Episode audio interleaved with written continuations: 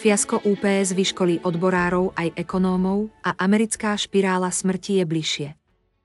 Výber správ trendu z 31. januára 2024. Načítala umelá inteligencia. Jedni chcú vyššie, druhí chcú nižšie mzdy. Odborári požadujú, aby firmy znížili ziskové marže a viac platili zamestnancom za ich prácu. Centrálni bankári si naopak želajú nižšie mzdy, aby zabránili potenciálnemu rozbehu mzdovo-cenovej inflačnej špirály. Tieto protichodné tendencie sa ale zbiehajú do spoločného tlaku na firmy.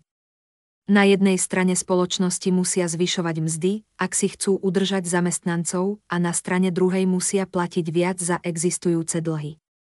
Ak sa k tomu pridá aj faktor tretí, spomalenie ekonomiky, do problémov sa dostanú mnohé z nich. V stredu americká prepravná spoločnosť UPS ohlásila masívne prepúšťanie. O prácu príde 12 tisíc zamestnancov alebo 14% z ich celkového počtu.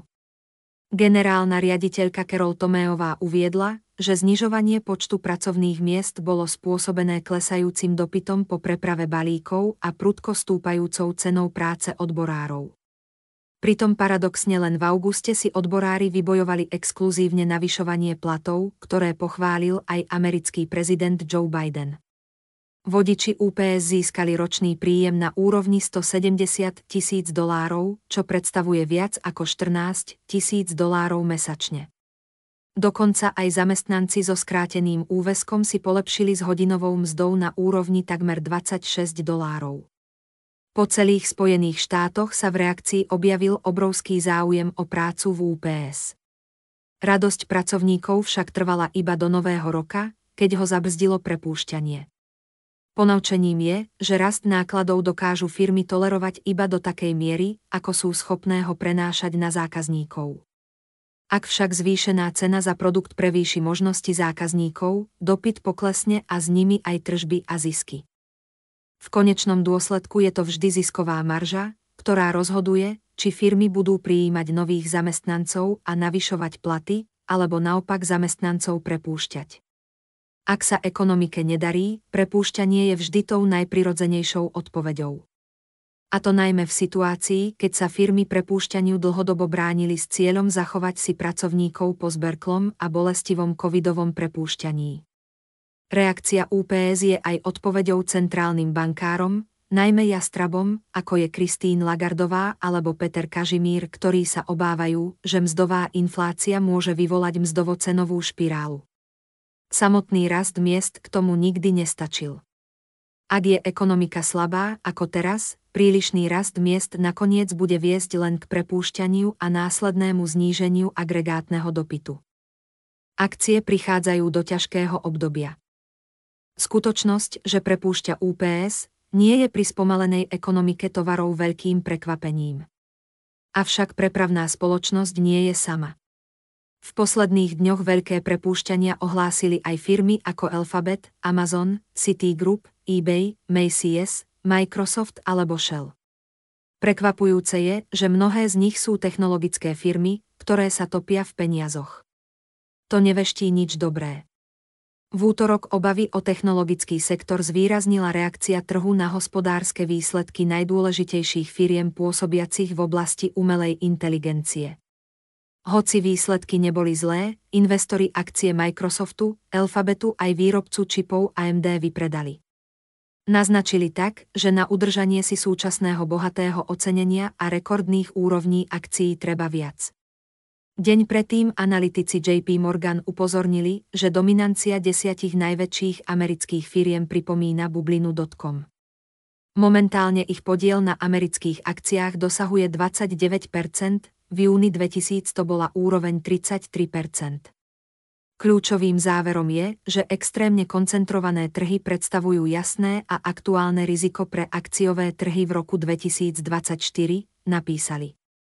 Hoci sú top akcie stále lacnejšie ako tie v roku 2000, vzhľadom na rozsah nedávnych pohybov, ako aj na extrémy v držbe akcií, očakávame, že dôjde k poklesu akciového trhu, čo môže byť spôsobené slabosťou v top 10, uviedli analytici. Ak by akcie veľkolepej sedmičky oslabili, budú mať vážny dopad na indexy kvôli vysokej váhe, ktorú majú, povedal Med Malej, hlavný stratég trhu v Miller Tabak. Akýkoľvek zmysluplný ústup v oblasti technológií zrazí hlavné indexy a vystraší veľa investorov. K obavám sa pridáva aj UBS, podľa ktorej akcie vstupujú do ťažkého obdobia, kde nižší ekonomický rast začne podrývať firemné zisky.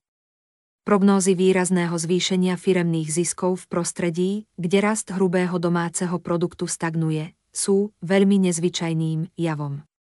V súčasnosti sa trh správa tak, že slabé ekonomické údaje sú dobré. Tie znamenajú viac znížení sadzieb, napísali stratégovia banky. V určitom bode sa tento vzťah ale obráti, dodávajú.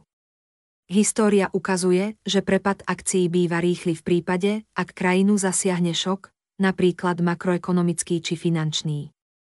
Jeho spúšťačom by mohli byť napríklad zlé dáta z trhu práce, ktoré by indikovali, že sila ekonomiky sa stratila. Najväčšie aktívum aj riziko zároveň.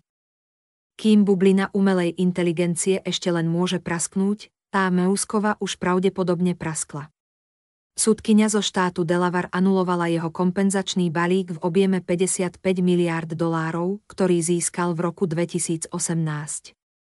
Elon Musk reagoval sucho, nikdy si nezakladajte spoločnosť v štáte Delaware.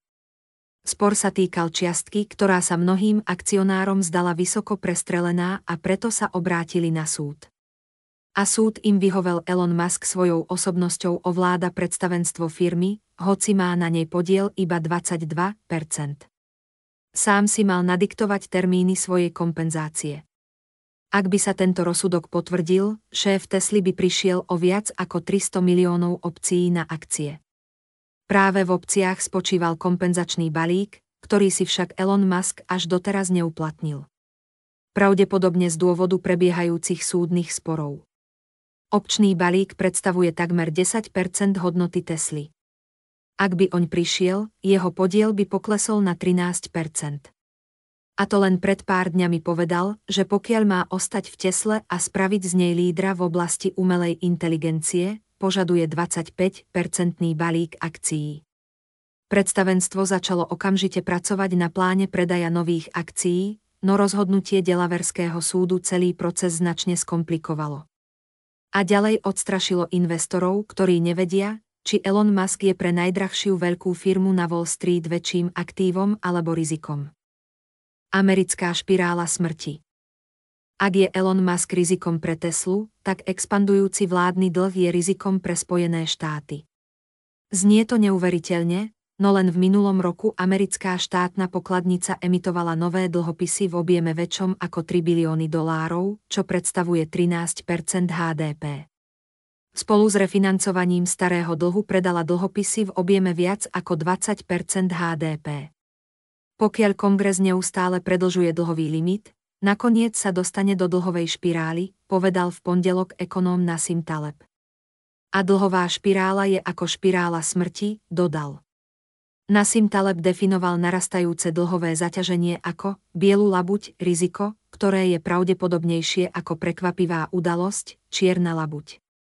Biele labute zahrňajú deficit USA a ekonomiku, ktorá je oveľa zraniteľnejšia voči šokom ako v predchádzajúcich rokoch.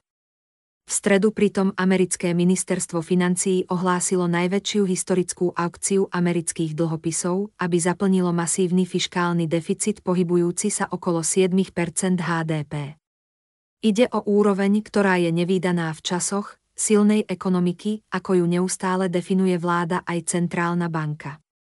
A keďže do volieb je ešte ďaleko, na súčasnej trajektórii dlhu sa nič nezmení a pri fiškálnej zodpovednosti Joa Bidena a Donalda Trumpa ani po nich. Ide o neudržateľnú trajektóriu. Už v roku 2011 pri americkej fiškálnej kríze Nassim Taleb povedal, že predaj amerických dlhopisov je jasná vec. No mýlil sa. Odvtedy celú dekádu dlhopisy americkej vlády posilňovali. Dokonca aj dnes sa nachádzajú na rovnakej úrovni ako pred rokom a to napriek 5 biliónovej emisii nového dlhu, biliónovému kvantitatívnemu utesňovaniu a vyšším úrokovým sadzbám centrálnej banky o celé 1%. Kolaps amerických dlhopisov sa nekoná. Každú cenu v ekonomike totiž tvorí nielen ponuka, ale aj dopyt. Pre americké dlhopisy stále platí, že dopyt je silnejší ako ponuka. Situácii, keď sa ekonomika spomaluje, je dopyt po dlhopisoch obzvlášť silný. Ďalšie inflačné prekvapenie. Podobne ako výnos na amerických dlhopisoch, aj ceny v ekonomike sú následkom hľadania rovnováhy medzi dopytom a ponukou.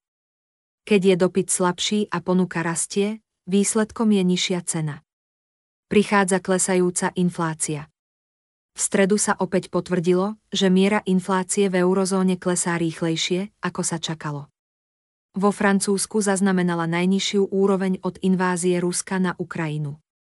Podobné čísla prišli aj z Nemecka, hoci súhrnné čísla za eurozónu sa zverejnia vo štvrtok. Trend je však jednoznačný a ukazuje, že tento rok bude o klesajúcich cenách a klesajúcich úrokoch. Najmä na hypotékach, ako to v útorok ukázala prvá veľká slovenská banka. V takomto prostredí by dlžníci mali zvážiť fixáciu hypoték na čo najkračšie možné obdobie.